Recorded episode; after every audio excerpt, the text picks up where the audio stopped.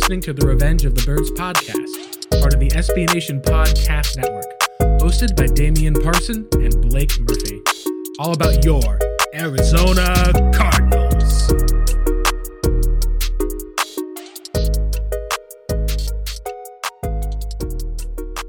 Hello and welcome into the Revenge of the Birds podcast. This is me at Blake Murphy seven, and we're gonna be talking here today about the Cardinals versus the Seahawks. Got Mookie Alexander from uh, Field Gulls, I believe, is going to be here. Um, I, I, am pronouncing everything with that correctly, right? I always have to check. Yeah, you got it all right. Oh, that's great. I'm doing so much better than I used to be.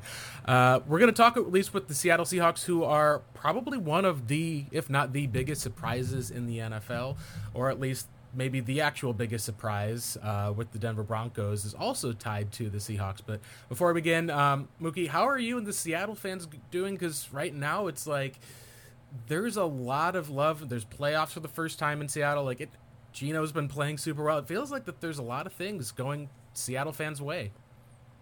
Yeah, well, not everything. If we had recorded this uh, like earlier in the week before the Astro series had started, um, there might have been a much more upbeat feeling. But um, you know, I'm not a baseball guy per se, but I have been watching the Mariners the last few games, and uh, maybe it's me. They shouldn't pitch to uh, that Yordan Alvarez guy anymore because it's gone very poorly yeah. for them, and it's cost them two he's, games and probably the series. He's very good. Yes, that's right now. As we're recording this, they've just finished uh, the Astros Mariners game on a Thursday night. Astros won, which means that the Arizona Cardinals and Seattle Seahawks do not know if they're going to have their kickoff time moved yet or not.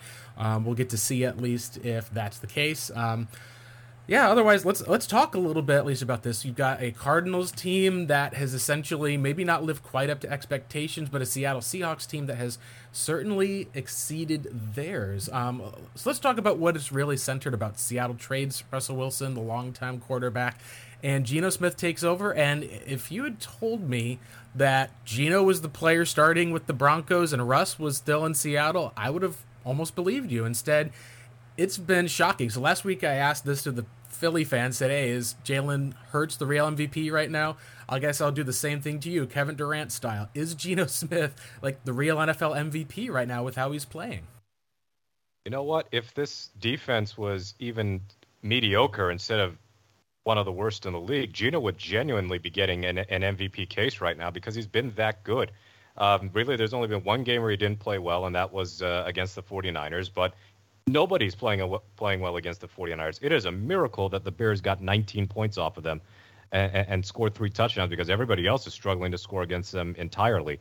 Um, but yes, Geno leads the league in completion percentage, and while uh, there's the Sam Bradford route to completion percentage, or or Drew Brees, late career Drew Brees getting 71 or 72 percent completion while barely throwing the ball beyond five yards. Geno's been pushing it ever since the Falcons game, which is when they supposedly opened up the playbook. Geno's been pushing the ball down the field. He's been making some elite throws, you know, the kind that made him such a high draft pick in the 2013 draft and, and why people were excited uh, about him when he was in West Virginia. His, his, completion percentage over expected is the best in the league. So he's not just being, you know, a, a check down Charlie and just taking easy throws. He is making difficult throws. He's making the right reads. He has been his accuracy has totally blown me away. It's like Wilson never left. It's like the best of Russell Wilson never left. And uh, there, there are not too many complaints I can think of uh, for, for Geno Smith uh, in terms of how he's performed, what he's done within the offense. He is uh, he's staying within the offensive system. He, he's not trying to, to ad lib too much. And when he does, it's been successful. Um, and for those who are concerned, and I certainly was one of them, about the potential drop off for Tyler Lockett and DK Metcalf, but Metcalf has taken him a bit to get going. But for Tyler Lockett, 406 yards receiving is the best start to his career through through uh, the first five games of a season. And nobody would have expected that. Yeah, no, that's been one of the things that I think you've said has been that most teams at least had an idea that this could have been who Geno Smith was. A lot of question marks ultimately were surrounding his game. We've only seen a couple of quarterbacks who, like late in their 30s or so, have been able to make it in the NFL. Um, you can look at like a guy like Kurt Warner said he had to develop for a long period of time, kind of came in ultimately as a backup quarterback out of NFL Europe. And then Geno Smith at age 34 now ends up taking the reins. And like you've said, he's having a incredible season thus far. I mean, he's right now, I believe, uh, third in the NFL just in yards per pass thrown with about 8.3 yards or so. He's going deep to Lockett, going deep to Metcalf. Um, he's throwing in ways Russell Wilson has not before. And like you said, I think the biggest thing that's interesting for a lot of people are looking at this and you know, remembering at least of how you can see some quarterbacks get to fast starts, some peters out. I think a lot of people are looking at the Seahawks team and thought this is going to be like, you know, a team that's going to be looking for a top three draft pick, having another pick from Russ. Now, instead, it's looking more of like the Broncos may end up with a high pick unless they can turn stuff around. How is the Seattle fan base essentially? As far as with maybe not just looking at the news or looking at this, is this kind of a spot where they're rallying around this team? Like the C Link will be loud because we'll talk about this a bit later, but Cardinals, they've had very few problems, at least going on the road for the past calendar year or so. And previously, they've had a lot of success going up to Seattle. Do you expect at least that this is going to be kind of a thing that we see continue with the Seahawks, or do you think that there could be a bubble about to pop potentially for some of this performance? Because, like you said, the Niners and the Bears game, the thing I remember the most at least was you had that late interception of um, Trey Lance back before he got injured. That ended up being a big reason why the Bears were only able to do a five play, 21 yard drive to get into the end zone. So I think that's what a lot of Cardinals fans maybe are hoping for. Or do you think this could just be you know, you said the bad defense, a shootout for the most part between the Cardinals and the Seahawks. What are you thinking? Yeah, I can't get a read on this Cardinals defense at all. I mean, there, there have been a couple of games where they've looked pretty stout. Now, of course, they should look good against Carolina. That offense barely exists outside of Christian McCaffrey. Um, they got wrecked by Kansas City on opening day, and I think it was poor game planning by Vance Joseph to just repeatedly blitz Patrick Mahomes. But they held the Eagles down pretty well up until that last drive, which it felt like the Eagles were just running the same play over and over again, and it was working. Um, so the Seahawks offense, I get the skepticism about whether or not this is sustainable, because when you think about the teams that they've played, you know, the Detroit Lions, terrible defense, one and four record, one of the worst in the league. Atlanta Falcons, you know, again, they're not a good team. They're not atrocious, but that's another poor defense. And those are two of the teams that the Seahawks have played where their offense looks really, really good. But against the New Orleans Saints, the Saints are a top 10 defense by DVOA, or at least at the time of, of that game. I think they dropped to 12th or something like that since then. But they scored 32. And even though they were 1 and 9 on third down, um, they had so many successful plays on early downs that it shows you that there might be some way that the Seahawks offense can sustain itself. And I think it's not just Geno Smith and his ability to spread the ball, not just to his, his receivers, but his tight ends he seems really comfortable with tight ends in ways that uh, uh, go back to his days with the Jets. Like Jeff Cumberland is a name I've forgotten, but he, he threw quite a few touchdowns to him. His very first touchdown pass was to the, uh, I believe, currently incarcerated Kellen Winslow uh, Jr. But in Seattle, Noah Fant was one of the guys traded in the Russell Wilson deal. But Will Dissly has sort of gotten back on track to what he was before his injuries. And you have Colby Parkinson finally breaking out after not being much of a factor. So I think that the Seahawks offense will be able to at least remain on the plus side of, of, of, of good, you know, on, on, the good bad line. I think they're going to be uh, above average at least for the rest of the year, as long as you know key players don't keep getting hurt like Rashad Penny. Um, and the offensive line's a major reason for that. I never thought I would say that. Russell Wilson leaves. The pass protection actually looks really good, and the two rookie tackles should get a lot of praise for it. Charles Cross, the first round pick, but to me, Abe Lucas. Uh, they're never going to give offensive lineman rookie of the year awards, but Abe Lucas has only allowed one sack, and that was mostly on Geno kind of just drifting into Cameron Jordan. But offensive line play been such that it's not clustering Geno in any way. That he's just meeting a barrage of players and constantly have to, to make hurried decisions. He's getting clean pockets, being able to step up and, and make quality decisions. What's crazy is that you're correct in that a lot of people probably expected that this Seahawks offense was going to be bad, if not atrocious this year at least. And instead, we've gotten some pretty stable offensive line play, some of the most stable that we've seen in maybe since you know the 2015 when uh, before that the Seahawks had spent multiple first round picks. Um, and Russ had those guys for that first run to the Super Bowl, and you see a huge struggle, just a dearth of talent from maybe like you know, 2016 on. Just it felt like it was never the same for that offense, even though his stats were great. So I'm curious, at least, as how you think the running game is going to look uh, without Rashad Penny. But before we kind of jump into that portion of the Cardinals matchup with Seattle, I do want to talk a bit about, and this is like, this is a can't stop, won't stop type of situation.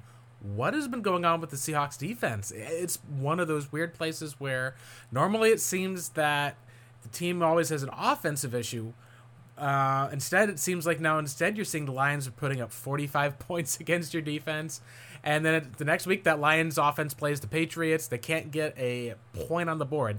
Now, granted, there's a couple guys who've gotten hurt before that game, obviously, but man, what is going on with this defense? Normally, a Pete Carroll defense has been a cornerstone up in Seattle. So, is this just a dearth of talent, or, or is this schematic issues with the team? I think it's a culmination of everything. I mean, they, they switched to a full time 3 4 scheme, 3 4 front, but they've been playing a lot of nickel, and I think it's part of the reason why they're getting crushed in run defense. Uh, but yes, they're last in yards per play. Um, they're, they're just giving up points for fun against not just off, you know, Detroit to New Orleans, but they're giving up a lot of points to undermanned offenses. So you think about Arizona not going to have James Conner. I think I think he was ruled out. Uh, DeAndre Hopkins, this is the last game of his suspension. So you're down your top receiver, you're down your top running back. But that has meant nothing against the Seahawks because last week, Jameis Winston didn't play. Chris Olave got concussed in the middle of the game. Michael Thomas and Jarvis Landry didn't play. So they were down their top three receivers, their starting quarterback, and they still put up almost 40 points. And then against the Lions, Jared Goff did play, but D'Andre Swift, two receivers were out, and the Lions still scored 45 points. I believe they had touchdowns in their last five possessions of the game. So some of it is schematic, I feel, because Poona Ford and Bryan Mone were, I think, better, really good against the run the last couple of seasons, but they're just getting washed out of plays too often this year. Um, but it's also just a lack of, of, of top end talent. Uh, I mean, it's a lot of just a guys and guys who are liabilities, and the Jamal Adams injury certainly hurts because the drop off from him to um, Josh Jones for the first few weeks of the season before it got benched was painful because Jones was just missing tackles, poor, poor run pursuit, bad angles. It, it really was an ugly scene, and they finally gave him the hook last week. Um, but for the Seahawks defense, this has been this has been threatening to happen for a while. And it obviously doesn't matter who the coordinator is because they fired Ken Norton Jr. last season. They brought in Clint Hurtt, promoted him from defensive line coach to defensive coordinator. But it, still, the last three, four years, they have gotten off to terrible starts defensively. Now, the year before, uh, they got off to a terrible start. They seemingly fixed things. They were a, a decent defense by the end of the year. They were giving up a lot of yards, but not a lot of points. Two years ago, more or less the same thing happened, but with the caveat the 2020 team played a lot of backup quarterbacks and just really poor offenses in general. This year, that's not a difficult schedule of teams that they've been playing. And the fact that the Broncos are struggling to score right now and they still have their best offenses showing for the most part against Seattle, think that tells you all you need to know. So if I were to tell you the Seahawks would be two and three through five games, you would probably nod your head, go, yeah, that's about right. But if I were to tell you that they would be two and three with the number one offense by DVOA and the 31st ranked defense by DVOA, you would be shaking your head like, what? That that can't be. You, you even if you thought that the defense wouldn't be very good because they have a lot of young players and a lot of guys who are just not upper echelon players, that's fine. But you would think maybe 26, you know, the 21st to 26th range of bad.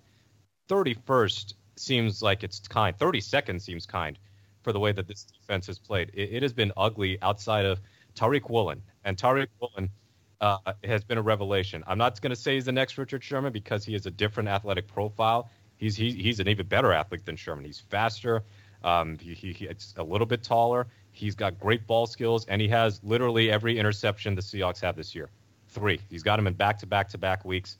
And he, if, not for the fact that the rest of the Seahawks defense is so terrible, I, I think he would be getting more recognition as a serious defensive rookie of the year candidate. He has been that impressive Nobody's thrown a touchdown his way. He's committed some penalties, so maybe that's uh, some early Legion of Boom influence there. But I'm fine with living with. I'll live with those penalties if he can be productive in the form of either not getting targeted a lot, which I think he's only been targeted 20 times through five games, and then when he is targeted, can he limit the plays or can he make a play? And so far, he has both limited big plays and consistently made big plays.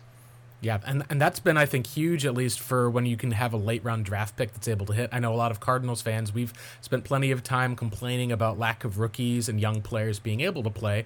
Uh, this year Arizona fans kind of got their wish. It's been mostly all 2019 and 2020 with the addition, I think, of Zaven Collins and Marco Wilson, players on their defense after they have Chandler Jones walk. Um, you end up seeing, I think, Budda Baker being the one guy essentially who's, you know, the oldest defensive player on the roster who was drafted by the team.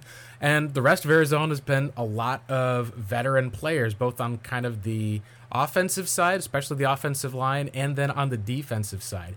But the real story for the Cardinals this year has been the tale of two halves. Uh, the Cardinals have not scored a point in the first quarter all season long. And we're entering week six now, so you're talking about quarter of the way through the season, not a single point, no field goals, no nothing. Now, they had opportunities at times to kick some field goals, missed it going for it on fourth down.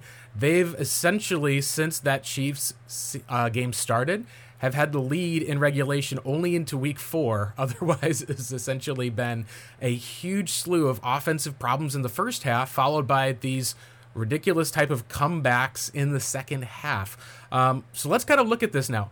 The Seahawks defense has been so far like a movable object. The Cardinals have essentially been a stoppable force in offense. Do you think that this is going to be something of a winner comes out, like the Cardinals will continue in the first quarter to not score any points, or is this going to be a place where you know the Seahawks are going to give up maybe the first touchdown or field goal that the Cardinals have scored in the first quarter all season? Who's going to win this battle?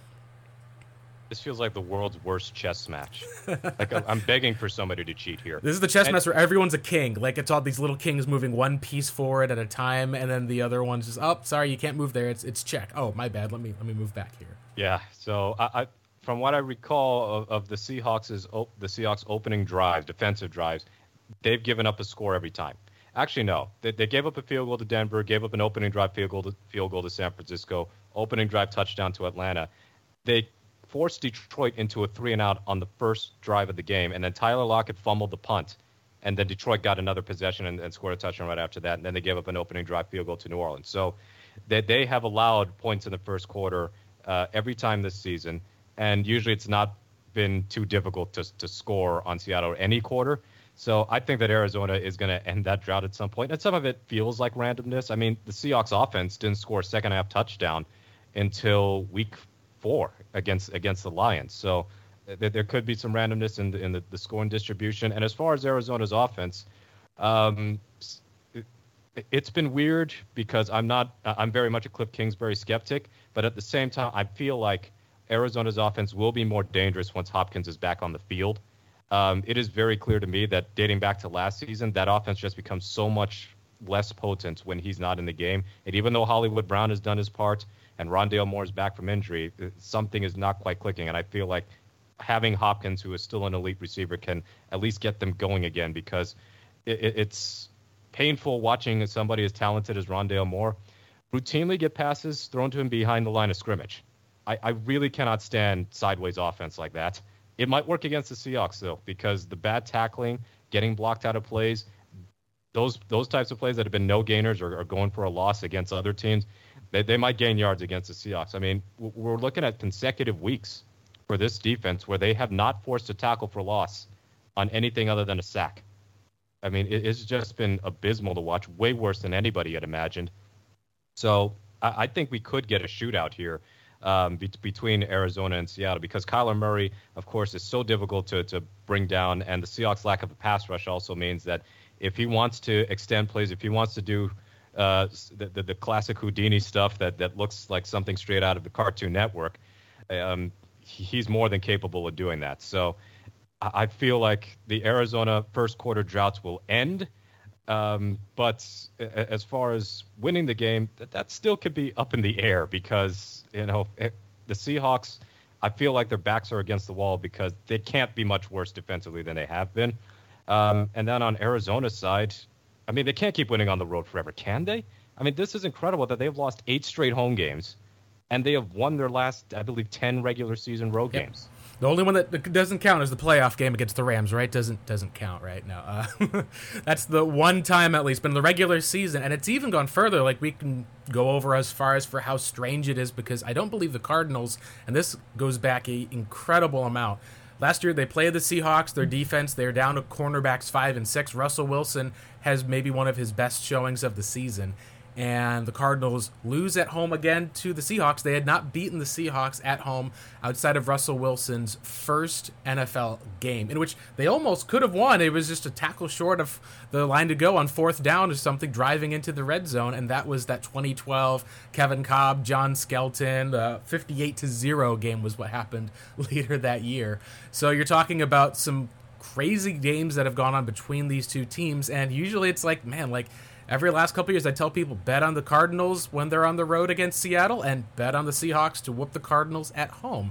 That's something that's going to be very interesting to see since, like you said, the Cardinals, I think, have had a goal of trying to be about maybe a 500 team without DeAndre Hopkins and seeing how they look when he comes back, as well as some of their young defensive players. Um, it's going to be very interesting to me to see exactly if this is the sort of shootout who kind of will end up making more of these types of mistakes. Because right now, like you said, if the Seahawks' issue has been that they've struggled to stop the run, well, I got news for you. Arizona's top two running backs in James Conner and kind of his replacement that they had in Darrel Williams, who had been averaging about five plus yards per uh, carry this year, are both going to be out for this game. So it's essentially going to be the Eno Benjamin and a couple of practice squad guys as far as the show goes, because their fourth string running back Jonathan Ward, he's an IR, uh, is likely to have his season end it's going to be interesting to see at least as far as how that matchup goes. Um, because hey, if the Cardinals are down running backs, if it comes down to Kyler Murray and the smaller Eno Benjamin, man, are you still going to be able to get some move despite the fact that you you're going to having guys off the street may have to rush the ball, or you know I would expect some carries for sixth round rookie Keaontay Ingram, uh, who went to Texas and then USC. Um, I'm really curious at least for each of those because on the other side you've got Kenneth Walker and the Cardinals' defense this year, if you want to kind of explain it, the reason I think for their inconsistency has been that they really haven't invested a whole lot of dollars into this defense. They are the lowest, eh, in, 32nd in terms of spending on their defense as far as compared to the other teams, and a lot of it is because they let Chandler Jones walk at the edge rusher position, and they've been abysmal at the edge rusher position. They've got zero sacks on the season. They've had um, players who are probably at least maybe a good second pass rusher have been the main pass rusher, and two rookies who have not played at all. The reason why their pass rush has still at least been successful is due to J.J. Watt and then the kind of explosive nature of Zach Allen on the interior. Uh, Watt and Allen are among the league leaders. I think Watt may be actually, if I don't remember specifically, I think he's actually the yeah he's top six in terms of grade over expectation. Um, he's and Allen have been doing fantastic, and they've also had at least not the most difficult assignment, but they at least are essentially getting pressure at huge rates. Now, that hasn't turned necessarily into sacks, and so that's interesting that the Seahawks tackles have been so great because that interior line, it, it feels kind of like that's a little bit of a mismatch if the Cardinals could look to exploit that and get some pressure up in Geno's face. Yeah, the guards have, are, are, an interesting spot because Damien Lewis has had his ups and downs throughout his career, especially the switch to right guard to left guard. I thought he, he struggled a bit last year.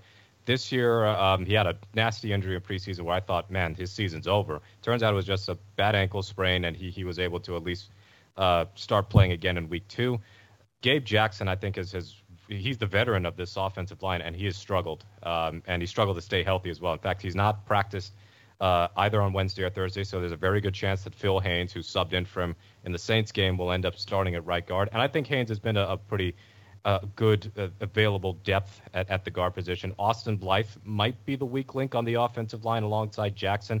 I think he's better than whatever PFF grade they gave him, where it's like he doesn't belong in the NFL at all. But interior pressure, I think, is going to be more important for Arizona than than trying to to beat Cross and Lucas on the outside. Um, and as I gather, Arizona's pressure rate, or at least their, their ability to get quarterback knockdowns and at least get a, you know, a few hurries, that hasn't matched up with the fact that they're not they've not been able to get sacks. In other words, they can get to the quarterback or at least you know get him off his spot. But as far as finishing the play, it's kind of like the J- Jadeveon Clowney conundrum, where Clowney is known for getting tons of pressures and, and his pass rush win, win rate is pretty good. But in terms of actual sacks, it's not really there. So what I remember out of a lot of Cardinals Seahawks games, whether they win or lose, is that Arizona's defensive line pretty much mows down Seattle's offensive line and produces a ton of pressures, hurries, hits, and sacks. I don't know if that'll be the case this weekend, but uh, there is a way to, to at least hassle the Seahawks offensive line, especially on the interior. And I, I think the key for Arizona is can they show up in the run in, in the run game because even though Rashad Penny is, is out for the season, unfortunately, with that broken tibia, there's a lot of hope that Kenneth Walker second can immediately be a, a, a, successful replacement. Is he Walker the second or the third? I can't remember. Um, but we'll go with Kenneth Walker just to make it easier. I mean, the 69-yard touchdown run he had against the Saints showcased why the Seahawks were high on him. And in the open field, he's going to be a dangerous person to deal with. So, um, much like Arizona, though, Seattle's running back depth is very, very thin because not only is Penny out, but Travis Homer, the reliable third down back, he's still on injured reserve with a rib injury. So, if not Kenneth Walker, then it's DJ Dallas. And while Dallas is a bit of a preseason warrior, he, he looks great in preseason. In terms of his actual regular season rushing success, not very prominent. He is good as a receiving back and, and he can pass protect and he's very, very solid on special teams, but not exactly at the same level as Penny has been or as Walker projects to be. So, yeah, these are two running games missing their running backs. It's just a matter of which defense is, is better at stopping the run. And right now, that figures to be Arizona on the basis of they didn't let two players give up uh, get over 100 yards like the Seahawks did last week. That was the first time in franchise history that's ever happened. They gave up 112 to Taysom Hill, even though everybody in the world knows exactly what Taysom Hill's going to do when he's in the game, and he's lined up behind the center. And they gave up 103 to Alvin Kamara, who's just back from from injury. So um, they also gave up over 100 yards rushing to Jamaal Williams in the Lions game, and they gave Cordarrelle Patterson his career high of 140 rushing yards. So there are opportunities for the Cardinals to, to move the ball. And if nothing else for Kingsbury, at least over the years, um, he is pretty good as far as designing an, an effective running game. Because I, I recall in his first year, the 2019 season, they couldn't run the ball at all. And then I think they traded for Kenyon Drake or something like that. And then by the end of the year, they were like second in, in rushing offense DVOA, and that doesn't that that takes out Kyler Murray scrambles. So if the Cardinals' rushing attack can be on point, even as banged up as they are, Cardinals fans should feel really great about their their chances because if they're being you know up in arms over the, the, the inconsistency of the passing attack, don't really need to pass a whole lot if you can get five six yards of carry against this run defense.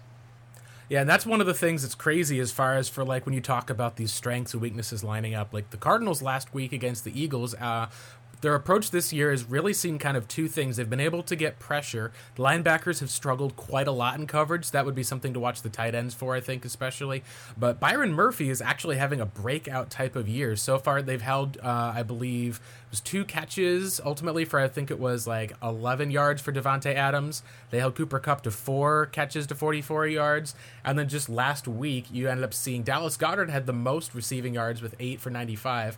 Um, and Devonta Smith kind of prayed, but they take AJ Brown, who looked like at the first quarter he was going to be unstoppable, quickly adjusted. He only had three catches for 32 yards. It's going to be very interesting to see because the Cardinals' issue has not been taking away the best weapon for a team's offense. It's been really about that second weapon approach, which makes me think if they do decide to put you know Murphy on the larger Tyler Lockett, figuring out what's going to happen with Lockett, I think is something that's going to be very interesting. And and he I know was limited in practice today, so it's these two teams that have just been so beat up. And I, I think you're right on. There's not really a more different pair I think of backs in the league right now.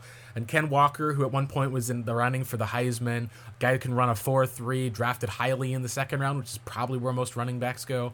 And then Eno Benjamin starting on the other side, who's been a key piece of Arizona's offense, but he was a seventh round draft pick. He's kind of like a local guy. He almost didn't make the roster as a rookie. He's had to kind of earn his way back into being the league. And these are the two guys who are going to be getting the ball on Sunday, and it couldn't be any more different. Um, speaking of rookies, I do want to check as far as for with the Arizona uh, Cardinals. I think a lot of this game may come down to, like you said, running the football. That's going to mean Kyler Murray's legs. A lot has been made in Arizona about how when Kyler Murray touches and runs the ball at least five to, to at least no less than 10 times, the Cardinals are usually likely to win the game. I think a lot of that can be forcing the defenses to adjust. Some of it also is, you know, you can see at least how the Cardinals have an attack that takes a quarterback like that and he's more special when you can put him on the move just because of that insane athleticism. What about some of the other weapons in the Cardinals? Do you think that Rondale Moore, for example, is going to be one of those guys who can break tackles, even if, you know, last week I think is the first time he was actually used on more downfield routes than he was screen routes. Uh, of course, he wasn't targeted on more than I think two of those downfield routes. Uh, obviously, the Cardinals have had a steady, steady tight end, and Zach Ertz has gotten a lot of catches this year who might be kind of you think the MVP for the Cardinals if there's one type of matchup they should be able to attack against this Seattle Seahawks defense?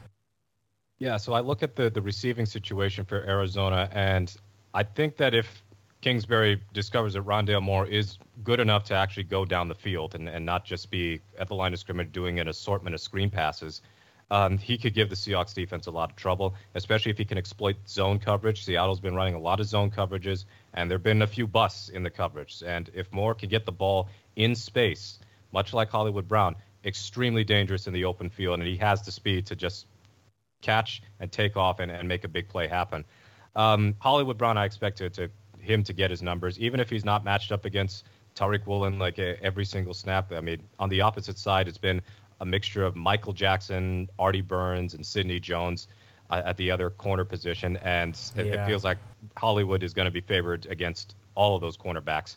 Um, I'm keeping an eye on Zach Ertz. I know this is not peak Zach Ertz, but even peak Zach Ertz was not some insane tackle breaking machine. Uh, but the Seahawks have had some trouble dealing with tight ends. Um, they, they, had a massive busted coverage against Ross Dwelley in the 49ers game that that went for a touchdown.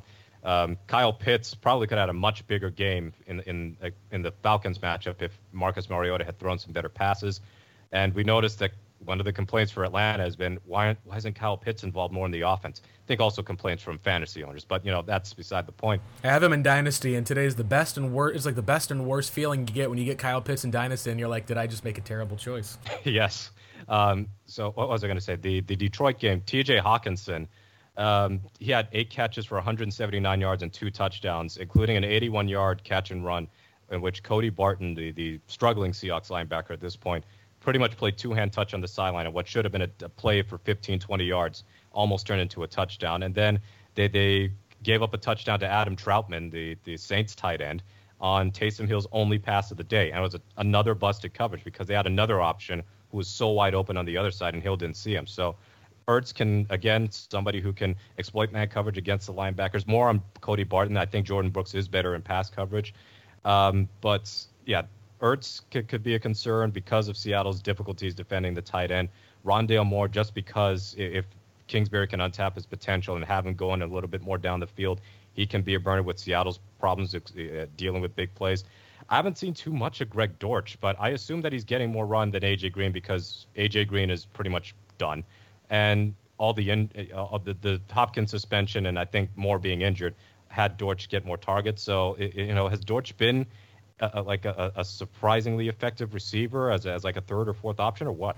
Now he has been. He was essentially the MVP of training camp, in part because you know we didn't get to see a lot of the team. Kingsbury takes much more of a you know don't show the offense to people, kind of keep stuff hidden um, and trying to rest a lot of his players. Some of it is you do have a lot of veterans on the team who are probably some, you know, 30 plus years is a part of it, whether that's offensive lineman or someone like, you know, an AJ Green. But unfortunately, when it comes to some of the snap counts, like Dortch essentially they see as a slot guy, he was actually getting some great roll uh, rolls down the field, at a touchdown.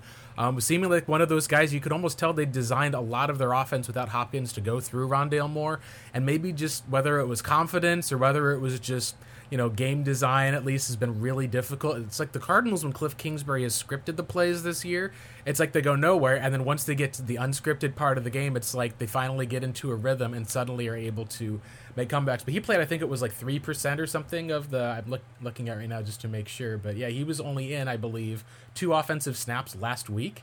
And Rondale Moore was tackled for a loss multiple times. Now he also on third and 17 caught a screen pass and gained 18 yards on it, picking up a first down on a play that seemed like it was sure about ready to punt. So it is interesting as far as with the Cardinals to be able to figure out like there seems to just be this weird area of you're not sure how much of it is just coaching and how much of it is simply just trying to make the most out of what's been ultimately a difficult situation um, without Hollywood, uh, with I should say without Hollywood Brown on one side and DeAndre Hopkins on the other. Uh, Green, at least for what it's worth, he he was in last week at least about I think it was about seventy two percent of the snaps. It's like we all know that he's dust, and yet the Cardinals have had Antoine Wesley, who's supposed to kind of be an AJ Green replacement. He took over for DeAndre Hopkins last uh, last year, I believe. He's been out and essentially just went back, or I guess you can say never came off of IR, re injured himself again. He's had injury issues dating back to when he finally left college and they have not had any other size at the outside receiver. There'd even been talk that they may have to line Zach Ertz up as a X receiver at some point, just because all of their other guys are essentially Kyler Murray size or smaller. It's been a strange, strange thing to watch. When Green went out, it was essentially a five nine offense as far as receivers go, with big Zach Ertz over the middle of the field. So this team has just been a little wild. At least it feels like they've been trying to kind of hold on until Hopkins comes back and we'll see exactly how much they adjust because uh, it's going to be one of those games that if there is an opportunity for the Cardinals and they aren't able to seize it in this game, fall to two and four, a game behind the Seahawks. Good chance they may be in fourth place in the division, and that would be a really tough place for a lot of Cardinals fans to be in, especially considering how weak the NFC West has looked so far this year. Yeah, it is a must win. I think more for Arizona because they're expected to at least be challenging for a playoff spot, whereas Seattle uh, uh, I know our writer Tyler Olson had said, you know, the record is irrelevant this year, and I agree up to a point. If this team really crashes to three and fourteen or something like that, even with the offense playing the way that it has been, um, it tells me that this team is pretty far away from any reasonable contention down the line. But you know, with the way that Denver is pretty much falling apart at the seams, I will enjoy the rest of the Seahawks season as much as I can. If they finish like seven and ten or whatever, I'm cool with that as long as Denver is also not in the playoffs. Um, but for Arizona, like it, it really is a case where they already have a loss to the Rams. They can't afford to drop more division games. If they lose this, New Orleans is, is, is on a Thursday, and then at Minnesota, Seattle again. And Seattle has normally been good at winning in Arizona, usually suffering a catastrophic injury in the process. At the Rams, and we've seen that Kingsbury's history with Sean McVay, not the best. Um, 49ers, the, the first of two times, right? Chargers game is going to be difficult. They got Tampa Bay on Christmas Day. So Kingsbury's got the reputation for fast start and then totally fade out. Well, the best hope for Cardinals fans is that the reverse happens. You know, even if it's two and a two and four start or, or a three and three start, they can reverse their fortunes and, and make a playoff push. I think they're capable of it, but um, for Kingsbury, the fact that this offense has not been all that consistent without Hopkins, if you're a supposed offensive mastermind, your offense cannot be submarine because the number one receiver is out. Like that that's that's what separates like the really really great coaches from just the run of the mill pack, the, the, at least the, the, the regular scheme guys. And certainly Kingsbury's not going to be mistaken for Andy Reid anytime soon with the way that this offense uh, operates, but certainly against Seattle. Hey, early Andy Reid, he had these late fades, would get trounced in the playoffs every year. Like that's always yeah. been kind of the funny area we've talked about. At least is a lot of it does come down to the quarterback, and I think Cliff Kingsbury is probably pretty glad that they did move on from uh, Josh Rosen for the most part, at least, since it was essentially the comparison that most Cardinals fan had was we got to look at Russell Wilson beating us at least once, if not twice a year, looked at Kyler Murray and said, that's close enough. And so far, while there hasn't been, I think, the same payoff that you'd hope for, it's been interesting to see Arizona at least kind of be able to build some sort of a winning culture and they did give extensions for everybody so it's that weird avenue of gosh it just feels like we're going to be talking about cliff kingsbury pete carroll john schneider and steve keim for quite a while longer at least in this division which is you know maybe the best of news or the worst of news depending on your standpoint for each of those each of those guys Oh, absolutely. I mean, Kyler, he, he deserves to get his money. Um, the the drama over his uh, video game habits notwithstanding, it, it, it's a case of uh, can they build a better offense around him? I think they can. Uh, there is a lot of talent on this Cardinals offense. It's just some of those guys are not coming back anytime soon for injury, uh, injury related reasons. And then, of course, Hopkins has been suspended. But for, for Murray to succeed, I think that the next step is just having a more aggressive passing attack. Um, I think Uh, Murray is at something like 5.2 adjusted net yards per attempt. Yeah, he's at the lowest yards per attempt of any quarterback, and that includes the Pittsburgh Steeler quarterbacks. And it's very similar to 2019 when Cliff Kingsbury horizontal raid. This was kind of their offense, and then in 2020 when they got Hopkins, suddenly they at one point were number one rushing in DVOA in 2020, and then you ended up seeing kind of that drop off that everyone's talked about. It's going to be very interesting to see when Hopkins comes back how much of Kingsbury's scheme is kind of elevated by talent, or if he just hey players go out and make plays and that puts some of those guys in a, a decent spot. We'll see if there's any other adjustments as well. But like you said, so far to start it seems almost like the Cardinals have not been able to figure out a great cover two beater for the most part, and their offense and Kyler is kind of an explosive play type of a quarterback for the most part, at least. And by being able to keep him in the pocket, trying to keep him not running, we've seen the passing offense actually look better in ways. Like we've seen more throws over the middle, we've seen a lot more as far as not just yardage and efficiency, where at some point it'd be hard for Kyler to you know, get to your standard 250 yard pass benchmark. It seems like they're hitting that all the time. It's just they're doing it because they're, you know, 10 points behind entering the fourth quarter. yeah, and catch up football, uh, you don't want to be on that every week. Although against the Seahawks defense, if Seattle gets a lead, um, they have not been able to extend it. And the reason why you can't extend a lead is if the defense is giving up the lead, by the time the offense gets the ball back, it's not possible to, to extend the lead again.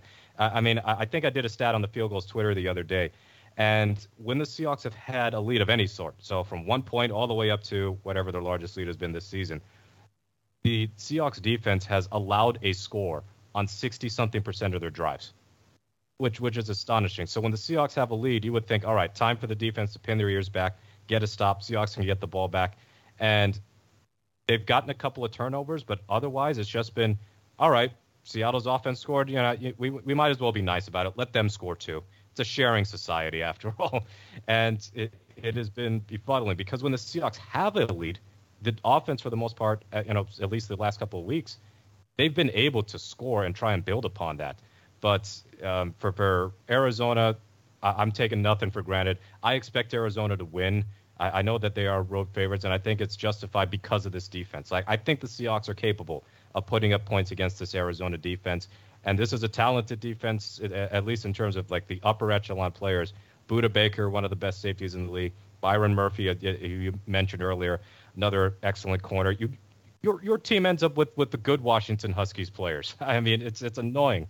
I was about to say like that. I even had that note written down right here. If Seattle fans got to be looking at 2017, Malik McDowell one pick before Budda Baker. 2019, LJ Collier just five or so picks ahead of Byron Murphy Jr., who looks like he's about to get a huge extension if he can keep up the play that he's had. It's just oh my goodness. I, I just there's a strange connection that we have at least for the most part as far as with the Seahawks just groaning over how their team would pass on on these local products that just go on to thrive against them twice yeah. a year. Yes, it is annoying as heck that this keeps happening, but I think Seattle can't put points in Arizona if Walker can build on build upon last week's success with that big touchdown run. If Geno can continue to just be dialed in and maintain the, the structure of the offense and, and make quality decisions. I mean, he, the, the concern that a lot of people had with Geno is that he was a turnover machine with the Jets, and there's no two ways about it. He was making some terrible mistakes. But so far, even with the willingness to be more aggressive and take riskier throws, he's only thrown two interceptions. And it's not like he's been throwing a lot of passes that have been in harm's way that could be intercepted. So certainly it's going to be a different story against Arizona's defense and the fact that Murphy can can is capable of, picking a pass up. Jalen Thompson, uh, I think another very good safety, and then you've got Budda Baker Yes, so it, you're you're playing with fire against the Arizona secondary. So I feel like Arizona, Seattle's best chance to win is to try and attack the linebackers because I know um, both Zaven Collins and um, Isaiah Simmons, right? They, they, they've there's been a lot of debates over their use or misuse or some of their their their strengths and weaknesses against the pass. So if the Seahawks want to spam the tight ends like they've done for much of the season, maybe try and work those matchups because Will Dissly, normally reliable pair of hands, and Noah Fant, um, he, he just had a big catch last week, and he's somebody that it seems like Geno has, has developed good chemistry with, and Dissly especially, he's got great chemistry with. He's like 14 to 15 throwing his way. Yeah. No, definitely, and that's one of the things that's going to be crazy as far as for seeing how you know the Cardinals defense is able to match up. And the, the biggest thing think we as we kind of start to wrap up, at least I think I want to look at is also there's another factor that's kind of followed the Cardinals this year, and it's had to do with not just the health of the regular players, but also we've seen special teams have been an issue where Cardinals have been able to at least they had a fake punt last week they converted. They at least have seemed to. Um, also had a game that started off, I believe, with um, special teams error for the most part was one of the things that you had we've really had issues with this new kicking situation. Cardinals last week probably have a chance to at least tie the game with a 43 yard field goal. Matt Prater, who's one of the all time best NFL kickers, is hurt with the hip, and he's going to be out this Sunday. We've had some crazy, crazy stuff that's happened as far as with special teams is concerned with the Cardinals and with the Seahawks. You go back to the 6 6 tie back in 2016, which everyone gets to forget about because, you know, Russell Wilson happened to be in both of those terrible games that we saw. One with the Broncos, one previously with the Seahawks. At least we can, you know, say there was a worse game that we saw. You get to have the 2020 game in which Cliff Kingsbury essentially ices his own kicker on what would have been a game-winning kick, and then you end up seeing them get it in overtime after a interception of Russell Wilson um, by Isaiah Simmons, and then you take a look at just uh, I believe the 2017 season, Bruce Arians' last Cardinals game, Seahawks kicker misses a field goal. Cardinals essentially get the win with a backup quarterback. Uh, we have just like you, like I think you said, if the Seahawks, I think the national media says have never played in a normal game, it feels like that the Cardinals essentially just bring that cardiac Cardinals, that heart just pounding. They bring that in and make these games just way crazier. How do you think the special teams is able to go? Since right now Cardinals fans have got about as much faith in Danny Amendola as they do in a screen door on a submarine. Like it's it's just not going to work. It's not going to hold stuff back. Is I think what people are feeling. Do you think that that could end up being an advantage for Seattle this year? Well, I think Danny Amendola might be a better kicker than Matt Ammendola. Um, but yes, Matt Ammendola. People want to give Eno Benjamin. He kicked off when Prater was hurt, and he actually did pretty fine on the kickoffs. He squibbed it a couple times. Like let let Eno give it a try. let the running back kick. You know what? It, it's time to normalize having position players kick a field goal or kick an extra point. And Ndamukong Suh tried it one time when he was in Detroit, and he missed hilariously. But um, I think Justin Reid for for Kansas City. Yep, he did that against the Cardinals this year, and he actually kicked it and made that extra point. He missed another one, but he did he did super he did super well enough not to give the Cardinals any type of edge back in that game. Yeah, there got to be there's got to be somebody else on Arizona's roster who can kick better than Ammendola. I don't even know why he got picked up in the first place. Like Rodrigo Blankenship, I don't think has been signed yet, and even with his struggles, Ammendola is just conclusively a bad kicker. He misses so many kicks and to, to rely on him is, really playing with fire. But yes, Seattle special teams hasn't been all that hot either. Uh, we had the disastrous either a fake punt or attempted rugby style punt. Like this is not college football, man. Uh, you, you, just punt normally, and of course Michael Dickson ends up losing a ton of yards, gift the Saints a short touchdown. Um, Jason Myers missed a field goal a couple weeks ago. Um, he missed an extra point against the Saints. They, they've had multiple penalties uh, on, on win punting that have turned down inside the 20 into an extra 10 yards. So yeah, the the situation with the special teams not the best for either team at the moment. And then the return game for Seattle basically doesn't exist because Tyler Lockett is not the Tyler Lockett you remember from the first couple years. Ever since the broken leg, which was against Arizona, of course, um, he, has been very very hesitant to try and take on tacklers, and I totally understand that. That's a very traumatic injury that he suffered. Um, so yeah, special teams could be very, very important. Obviously, Michael Dickson, when he's not trying to do rugby style punting, he is one of the, the top punters in the league. But on Arizona's side, strategically, if you do not trust your kicker, that seems all the more reason to go for it on fourth down. And if Kingsbury is going to be more aggressive about that, then it really puts the Seahawks up against it as far as having to defend all four downs when they can barely get to third down on a lot of their drives. So, in some ways, Ammendola being such a shaky kicker may force Kingsbury to be more aggressive with his decision making. And we know on the other side, Pete Carroll, not the most aggressive decision maker you'll see when it comes to fourth downs and, and trusting the offense over trusting the kicker or, or trying to, to punt the ball for field position. So, um, yeah, the, the, the, kicking situation for Arizona is as such that it may have a different impact in the sense that Kingsbury may say, we don't want this guy on the field at all unless it's to kick off or kick an extra point. Yeah, no, and that's going to be interesting. Like uh, that for me, at least, looking at like everyone's like, why did they sign this Ammendola guy? He's kicked, I think, two of five he'd made, I think, from forty yards or more. So now it's I think two of six. So he's essentially just not good from forty plus yards.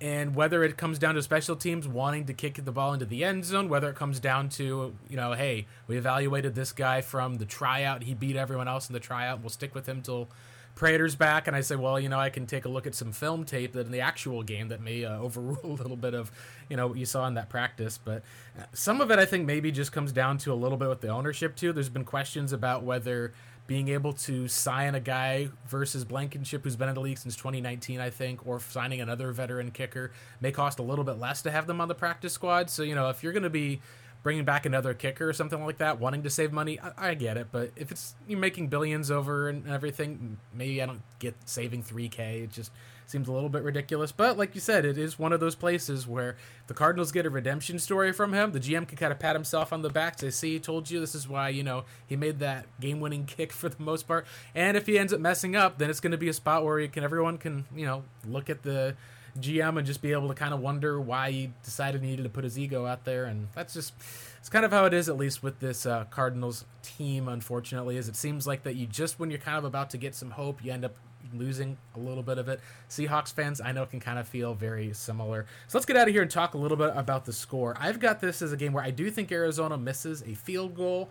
But I do think at least that by, you know, potentially going for two in another spot, I've got this as a 37-31 type of game. I think this is one of those games that both teams are going to hit 30 points. I think that the Cardinals maybe could have a little bit more because I think that I just take a look at the track record of Arizona doing better on the road overall and being able to at least see how some of the strengths and weaknesses. I just feel like Arizona's going to at least get some pressure on Geno from the interior. I'm going to be very interested to see exactly how the Cardinals offense comes out though in that first quarter. I could see it be a case though, and this is what we said as a score prediction. How funny and sad would it be if the Cardinals lose 34-33 because their kicker missed two extra points. That that is something I could totally see happening as well. What what are your thoughts for the game prediction? Yeah, I, I expect the Cardinals to to have one of their best starts of the season offensively.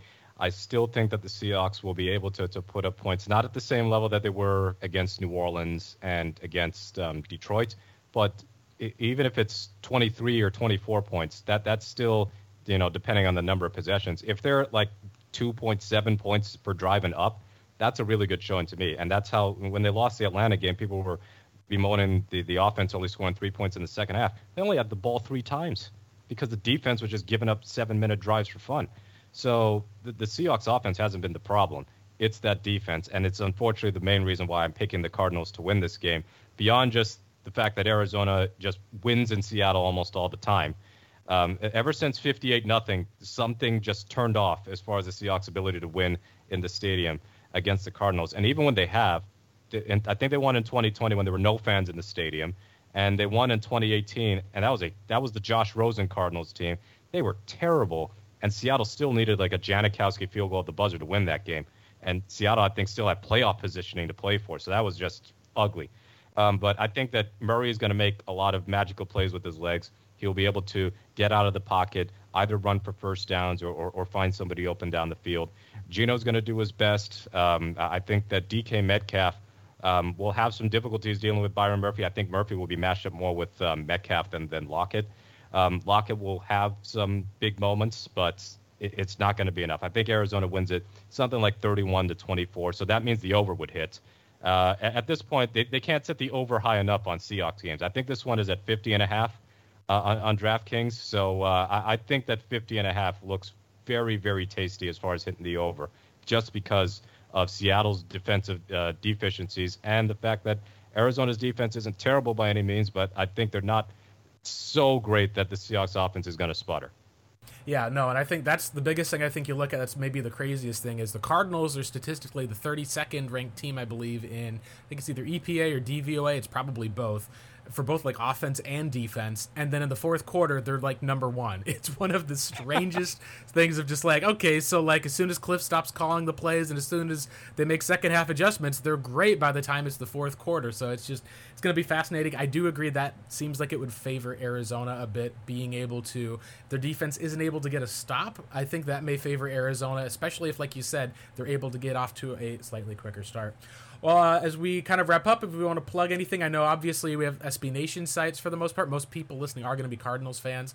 Um, at least we can tell the followers where you are. I know I definitely like to follow people, at least for the most part. Even I tell people who are Seahawks fans, it's been a privilege, I think, to watch Geno this year just because of how he's essentially been one of the best NFL stories and honestly best NFL players this week. We'll see how the Cardinals try to take him away. Where can other fans be able to follow your work and your content?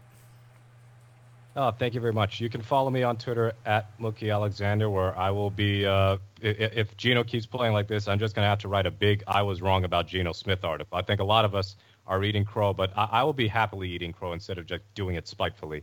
Uh, you can follow me on Twitter on uh, on the Field Gulls account as well at Field Gulls, and uh, yeah, we'll, we'll, have a game preview up. We'll we'll have our predictions as well. The the staff is pretty split on who will win the Cardinals Seahawks game, and if Arizona loses to Seattle, then uh, smile everybody on Revenge of the Birds because that means enemy reaction and is one of our staples oh, yeah. for, on Field Gulls over the last however many years. We don't get to do Arizona too often uh, for, for, for enemy reaction because the, the, the Seahawks' history of, of playing Arizona in Seattle. But if there's any solace for Seahawks fans, last I checked, Colt McCoy's not starting this weekend. So yeah. there's some hope there. No Colt, unless he absolutely needs to come in uh, uh, well, Trace McSorley is the backup, right? He, uh, Colt's been on IR, which has been one of the craziest things. That the Cardinals are that team that it seemed like that when they started against the Chiefs. I told people like I'm pretty sure they're just going to wave the white flag this game because they don't have a chance in hell of being able to win. So they just kind of tried a bunch of different stuff. Like sure, let's try out some blitzes here. We know Mahomes is going to kill us, but it doesn't really matter. And since then, their defense has actually looked much better. It was just interesting as far as you know how that first week went. They had no J.J. Watt for that first week. He of course is you know ended up having an AFib, which is it's just been kind of this very very crazy season that's followed this crazy Cardinals off season. If they can come out of this at three and three, they'll kind of have hit what their expectations were. If the Seahawks come out of this, you know, at two and four, they'll kind of hit maybe slightly above what some expectations were. If we see the flip side, then wow, that's that's gonna get definitely some interesting things as far as Frenemy reacts because that will definitely be a huge narrative for this division going forward. Uh, Mookie, thanks again so much for joining. Always a pleasure to be able to talk football at least with other people from our SB Nation sites. Uh, thanks again for joining.